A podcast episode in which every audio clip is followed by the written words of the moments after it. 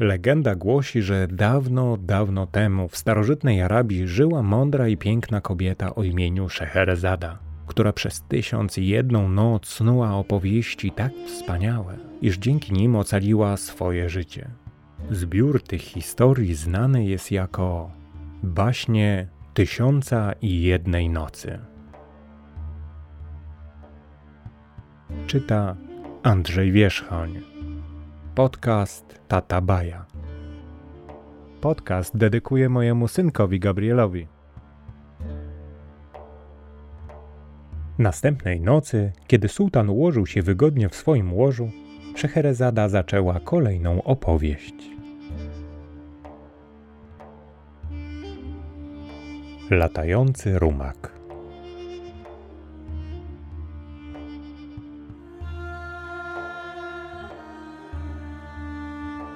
Dawno temu żył sobie król, który miał dwie córki, piękne jak kwiaty oraz przystojnego niczym księżyc syna.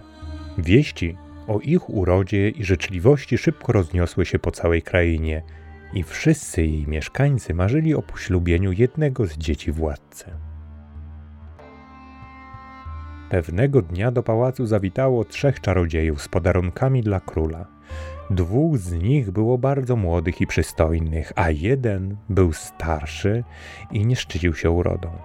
Pierwszy przyniósł wspaniałego nakręcanego pawia, który o każdej pełnej godzinie rozkładał swój złoto-szafirowy ogon, otwierał pozłacany dziób i wyśpiewywał odpowiednią godzinę. Król był zachwycony. Jak mogę cię wynagrodzić za ten prezent? spytał czarodzieja. Czy przyjmiesz ode mnie tę szkatułę złota? Czarodziej jednak pokręcił głową. Marzę o tym, wyznał, by poprosić o rękę twoją starszą córkę. Jeśli i ona zechce cię poślubić, nie będę mieć nic przeciwko temu, powiedział król i polecił wezwać swoją starszą córkę, by poznała czarodzieja. Drugi czarodziej przyniósł władcy złotą trąbkę, którą należało powiesić nad bramą prowadzącą do miasta.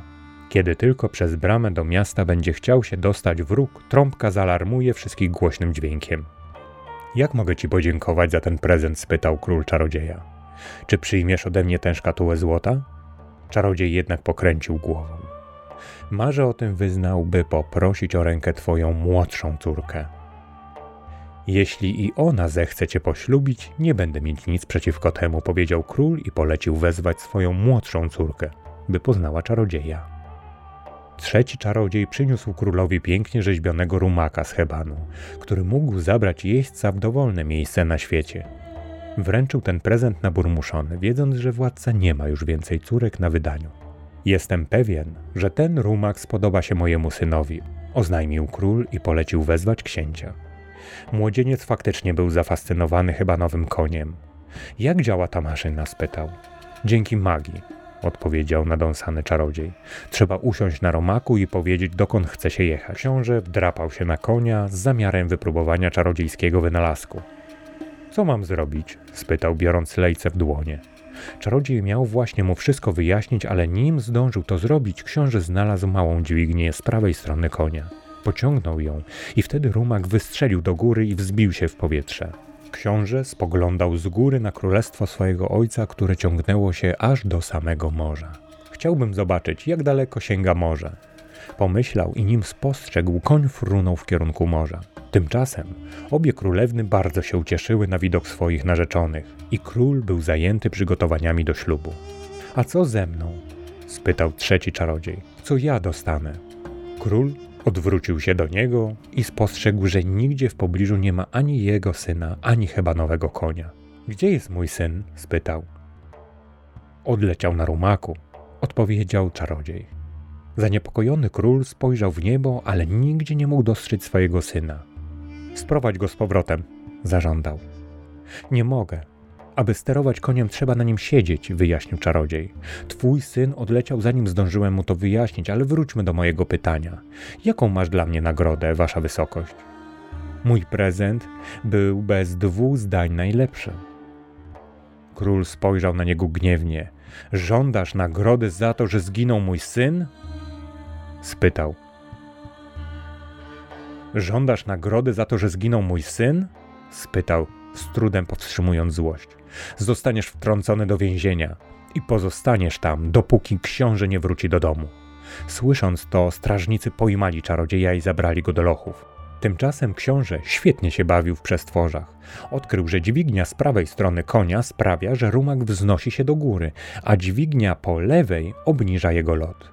Natomiast aby sterować, wystarczyło pomyśleć o miejscu, w jakie chciało się udać. Jak dotąd książę odkrył całe królestwo ojca i był gotowy na nowe przygody. Gdyby tylko ten koń mógł mnie zabrać tam, gdzie żyje idealna dla mnie królewna, pomyślał. Nie wiem jednak, gdzie znajduje się to miejsce. Zanim skończył myśl, rumak mknął między chmurami i ponad połyskującym morzem w stronę oddalonej krainy, szybując nad złocistymi pustyniami i ośnieżonymi szczytami gór. Zapadła noc i na niebie pojawiły się gwiazdy. Gwiazdy oświetlające podniebny szlak. W końcu dotarli do pokrążonego we śnie miasta, którego wieże i iglice lśniły w srebrnym świetle księżyca. Zatrzymali się ponad ogromnym pałacem. Zatrzymali się ponad ogromnym pałacem. Książę pociągnął za lewą dźwignię i koń wylądował miękko na pałacowym dachu. Młodzieniec nie miał pojęcia o tym, że pałac należał do królewny, o królewny, o której mówiono, że jest najpiękniejsza na świecie. Jest piękniejsza nawet niż sam księżyc. Sama królewna uważała jednak swoją urodę za ciężar, a pałac wydawał się jej najgorszym więzieniem.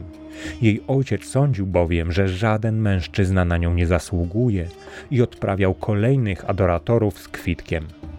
Szczęśliwym zbiegiem okoliczności królewna spacerowała właśnie w świetle księżyca po ogrodzie, gdy zobaczyła schodzącego z dachu po ścianie księcia. Stanęli przed sobą i oboje zaniemówili z zaskoczenia i zachwytu. Czy to ty jesteś indyjskim księciem, który prosił mego ojca o moją rękę? spytała dziewczyna. Jesteś znacznie przystojniejszy niż mówili. Nie, królewno, to nie ja, zaśmiał się książę. Przybyłem z daleka w poszukiwaniu prawdziwej miłości i chyba właśnie ją znalazłem. Na twarzy królewny pojawił się promienny uśmiech. Młodzi przez wiele godzin spacerowali po ogrodzie pogrążeni w rozmowie i zanim nastał świt, byli w sobie już zakochani po uszy. Mój ojciec nie chce mnie wydać za mąż, powiedziała ze smutkiem królewna. Tym razem powie pewnie to samo, nie zważając na to, że cię kocham. Będę musiał więc dopilnować, by nie mógł mi odmówić, oznajmił książę. Po nocy spędzonej na rozmowie książę i królewna gawędzili ze sobą również cały dzień. Słońce zaczęło się chylić ku zachodowi. Nagle do ogrodu wpadł król. Dobry wieczór, najdroższa, zaczął, ale na widok księcia urwał i poczerwieniał ze złości. A kto to? spytał zdenerwowany. Jestem księciem poszukującym prawdziwej miłości, powiedział młodzieniec, i mam to szczęście, że udało mi się ją odnaleźć. Za samo sugerowanie takich rzeczy mogę kazać swojej armii rozerwać się na strzępy, zagrzmiał król, a królewna pobladła słysząc te słowa. Nie należy tak odpowiadać na szczerość, powiedział łagodnie książę. Może i nie jest to najlepszy sposób, by prosić o rękę królewny, ale wierzę, że przekona się wasza wysokość, że jestem dobrym, godnym królewskiej córki człowiekiem. Nie należy tak odpowiadać na szczerość, powiedział książę. Może i nie jest to najlepszy sposób, by prosić o rękę królewny, ale wierzę, że przekona się wasza wysokość, że jestem dobrym, godnym królewskiej córki człowiekiem. Proszę się tylko uspokoić. Nie mam zamiaru się uspokajać, powiedział król. Wzywam armię. Dobrze, skoro wasza wysokość nalega, ostrzegam jednak, że sam jeden pokonam całą armię jutro rano na polu bitwy. Zapowiedział książę. Królewna pobladła jeszcze bardziej, a król rzekł. Widzę, że masz o sobie wysokie mniemanie, młody człowieku. Nigdy nie zdołasz samodzielnie pokonać całej armii. Zgoda jednak. Możesz się jutro zmierzyć z moim wojskiem. Pomimo złości król był zaintrygowany księciem i nalegał, by młodzieniec zatrzymał się w jego pałacu. Zjedli razem kolację i nim powiedzieli sobie dobranoc, władca zaczął żałować, że wezwał armię. Zdążył polubić życzliwego księcia. Wraz z nadejściem poranka królewna weszła na najwyższą wieżę Wraz z nadejściem poranka królewna weszła na najwyższą wieżę, by stamtąd móc lepiej obserwować walkę. Armia króla ustawiła się po jednej stronie pola bitwy, a książę samotnie stanął po jego drugim. Armia króla ustawiła się po jednej stronie, a książę samotnie poszedł na drugi koniec pola bitwy. Król stanął obok niego. Może jednak zmienisz zdanie i wycofasz się z tego głupiego pomysłu? spytał zaniepokojony. Poradzę sobie, odpowiedział książę. Jedyny problem polega na tym, że nie mogę walczyć bez mojego konia. Czy można posłać kogoś, by go sprowadził tutaj? Naturalnie, odpowiedział król. Gdzie go zostawiłeś? Książę wyjaśnił królowi, gdzie może znaleźć jego rumaka, i czterech żołnierzy zniosło konia z dachu pałacu. Żołnierze dławili się ze śmiechu, niosąc hebanowego konia na pole bitwy. Daleko na nim nie upojedziesz. Daleko na nim nie ujedziesz, podśmiewali się pod nosem. Król wyglądał na zatroskanego. Król wyglądał na zatroskanego. Książę jednak, jak gdyby nigdy nic, dosiadł rumaka. Nie ma czasu do stracenia, oznajmił. Król niechętnie dał znak do rozpoczęcia bitwy. Wojsko ruszyło na księcia przez pole, a on tymczasem czekał nieruchomo. Siedział na koniu, kompletnie bez najmniejszego drgnięcia.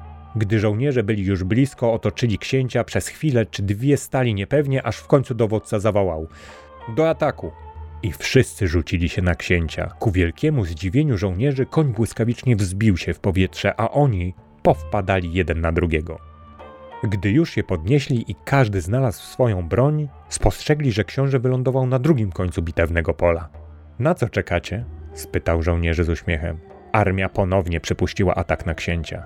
Tym razem w jego kierunku ruszył pierwszy rząd żołnierzy, ale on wzleciał do góry tak szybko, że nie zdołali go złapać i upadli na ziemię. Żołnierze za nimi zderzyli się z nimi i wszyscy znów powpadali jeden na drugiego. Na polu bitwy panował całkowity chaos. Ta dziwaczna walka trwała jeszcze trochę, a król zaczął skręcać się ze śmiechu. Królewna śmiała się perliście, a żołnierze poczerwienieli z wysiłku. Nie możemy w ten sposób wygrać, dyszał dowódca. Walka jest absolutnie nierówna. Masz rację, przyznał król. Jeden człowiek przeciwko całej mojej armii to nie jest równa walka, prawda? Zawrzyjmy rozejm. Będę musiał zaakceptować tego młodego człowieka jako mojego przyszłego zięcia. Królewna i książę byli zachwyceni takim obrotem sprawy. Kiedy książę zapytał króla, czy może zabrać narzeczoną ze sobą do domu i przedstawić ją swojej rodzinie, król bez wahania się zgodził. Zakochani wsiedli na latającego konia i wzbili się w powietrze.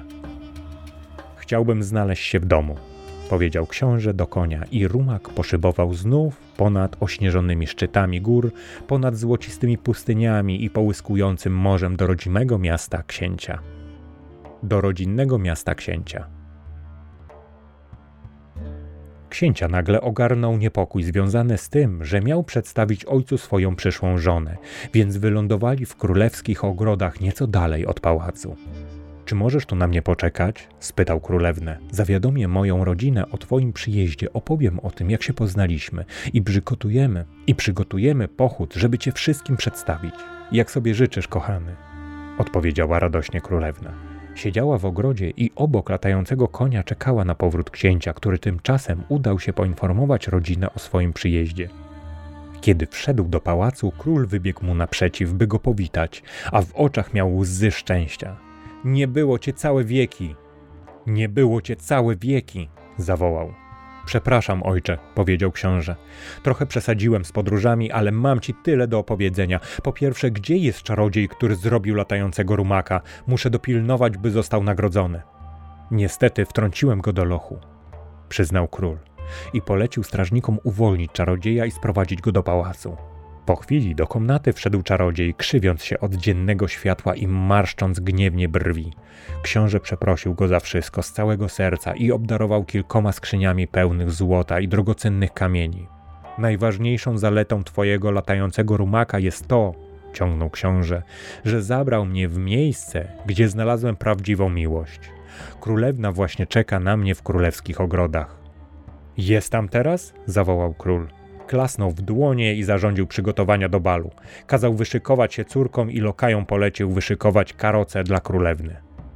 W całym tym zamieszaniu czarodziej, który nadal miał żal do księcia, przez którego spędził długi czas w więzieniu i wcale nie udobruchał go hojny prezent, cichaczem udał się do królewskich ogrodów, znalazł tam czekającą cierpliwie królewnę, a obok niej latającego rumaka. Przysłano mnie, bym cię powitał, wyjaśnił królewnie. Wszyscy czekają na ciebie w pałacu. Królewna z radości aż podskoczyła. Polećmy tam na koniu, zaproponował czarodziej. Wsiadł na rumaku, a królewna usadowiła się wygodnie za nim. Kiedy wzbili się do góry, dostrzegła w dole pałac, jednak koń nagle zmienił kierunek lotu i zanim się obejrzała, leciał znów w stronę migoczącego morza. Gdzie mnie zabierasz? wołała zaniepokojona. Lecimy w złą stronę. Czarodziej zaśmiał się głośno. Ha, ha, ha, ha, ha. dam im nauczkę. Latający koń szybował bardzo, bardzo długo, aż w końcu dolecieli do krainy dziwów. Czarodziej kazał mu wylądować w lesie przy strumieniu, gdzie mogli ugasić pragnienie i chwilę odpocząć. Cały czas kurczowo trzymał królewnę za nadgarstek, by nigdzie mu nie uciekła. To nie ujdzie ci na sucho, okrutniku, wołała królewna. Czarodziej jednak tylko się śmiał w odpowiedzi. Nagle usłyszeli ten ten kopyt i z lasu wyjechało kilku mężczyzn. Jadący na czele miał na głowie złotą koronę i gdy tylko zobaczył piękną królewnę, na jego twarzy zagościł uśmiech. Jestem królem krainy dziwów, przedstawił się uprzejmie. Co robicie w moim lesie? Ja jestem strudzonym wędrowcem, odpowiedział czarodziej, a to moja bratanica. Nic podobnego, powiedziała dziewczyna. Jestem królewną, a ten okropny człowiek mnie porwał. Żądam, by mnie w tej chwili uwolnił, pojmać go i zamknąć w lochu. Zarządził król i jego towarzysze w mgnieniu oka zeskoczyli z koni i złapali czarodzieja. Król spojrzał na magicznego rumaka. Weźcie też ten piękny posąg. Do królewny zaś powiedział: Czy zechcesz się udać ze mną do pałacu? Królewna przyjęła zaproszenie i po chwili odjechali w stronę pałacu. Dziewczyna spodobała się królowi bardzo który zaprosił ją również na kolację. Podczas posiłku opowiedziała mu swoją historię. Jak rozumiesz, naprawdę muszę wrócić do księcia. Będę wdzięczna, jeśli mi w tym pomożesz, poprosiła. Kiedy król dowiedział się o narzeczonym królewny, wyraźnie posmutniał. Odnalezienie go będzie bardzo trudne. Jeśli nie wiesz, jak nazywa się ta kraina, odnalezienie go będzie bardzo trudne. Jeśli nie wiesz, jak nazywa się ta kraina, odnalezienie go będzie bardzo trudne, ale oczywiście zrobię wszystko, co w mojej mocy. Na razie proszę zostań tu ze mną. Dziewczyna spędziła ten dzień w pałacu króla, jak również następny i kolejny. Wyprawiał bal na jej cześć lub zasypywał ją prezentami, na próżno starając się zdobyć jej serce. Każdego dnia królewna wypytywała o to, czy udało mu się odszukać jej ukochanego księcia. Jeszcze nie, odpowiedział król. I tak mijały kolejne dni. Tymczasem książę, gdy tylko zorientował się, że królewna zniknęła i zrozumiał, że musiał ją uprowadzić czarodziej, wyruszył w świat w poszukiwaniu ukochanej. Odwiedzał kolejne miasta i kraje, pytał wszystkich, czy może jej gdzieś nie widzieli, i szukając jakichś wskazówek, które pomogłyby mu ją odszukać. W końcu dotarł do krainy dziwów, gdzie usłyszał, jak handlarz opowiada komuś o tym, że król znalazł w lesie piękną królewnę, człowieka, który ją porwał, oraz posąg rumaka. Serce młodzieńca wypełniło się nadzieją i już miał pogonić do pałacu, gdy handlarz dokończył swoją opowieść. Słyszałem, że król się w niej zakochał, ale ona nie chce za niego wyjść i tęskni za księciem, którego miała poślubić. Upiera się, że posąg konia potrafi latać, jednak ona sama nie potrafi wzbić się na nim w powietrze. To doprawdy dziwna królewna. Książę zaniechał swoich planów, ponieważ zrozumiał, że musi postępować bardzo rozważnie. Obmyślił plan, a następnie udał się do pałacu w przebraniu lekarza. Chciałbym zaoferować swoje usługi, oznajmił królowi. Potrafię leczyć wiele chorób, począwszy od nieodwzajemnionego uczucia aż po szaleństwo. Kiedyś nawet wyleczyłem osobę, która wierzyła, że posąg potrafi latać. Król już miał kazać mu odejść, ale słysząc te słowa, nadstawił uszu. Może i będziesz umiał mi pomóc. Rzekł i opowiedział o królewnie. A mimo to ciągle nie potrafi zapałać do mnie miłością. Wciąż opowiada o tym, że posąg konia potrafi latać. Próbowali na nim pofrunąć moi najwybitniejsi doradcy, ale on ani drgnie. Książę pokręcił z powagą głową. Mogę wyleczyć ją z tego szaleństwa, oświadczył. Wasza wysokość musi jednak sprowadzić do mnie królewnę i posąg rumaka. Po chwili przyprowadzono królewnę. Kiedy dziewczyna rozpoznała ukochanego, jej oczy zalśniły, a już po krótkiej chwili zrozumiała, że to jest część sprytnego planu. Nie odzywała się więc i udała, że widzi go po raz pierwszy. Król powiedział, że wierzysz, iż ten koń potrafi latać, przemówił poważnie książę. Królewna skinęła potakująco głową. To prawda, odparła. Udowodnię ci, że tak nie jest, powiedział i wsiadł na konia. Proszę usiąść tu koło mnie. Król pomógł królewnie wdrapać się na siodło i stanął obok. Ku jego zdziwieniu rumak po chwili wzbił się do góry. Okazuje się, że to wasza wysokość się myli. Ten koń jednak potrafi latać, zawołał książę z góry. Trzeba było uwierzyć królewnie. Wasza wysokość pomylił się jeszcze co do jednej rzeczy. Nie można zmusić nikogo do miłości. Miłość to kwestia wyboru. Królewna wybrała sobie mnie na męża, a ja wybrałem ją na żonę. Mam nadzieję, że i ty, królu, spotkasz pewnego dnia swoją prawdziwą miłość. Tymczasem żegnaj! Książę zabrał królewnę z powrotem do domu. Tydzień później dołączyli do niej jej ojciec i pół jego królestwa, aby wziąć udział w najradośniejszym weselu, jakie kiedykolwiek się odbyło. Podczas miesiąca miodowego młoda para wybrała się w podróż dookoła świata. Oczywiście na latającym rumaku.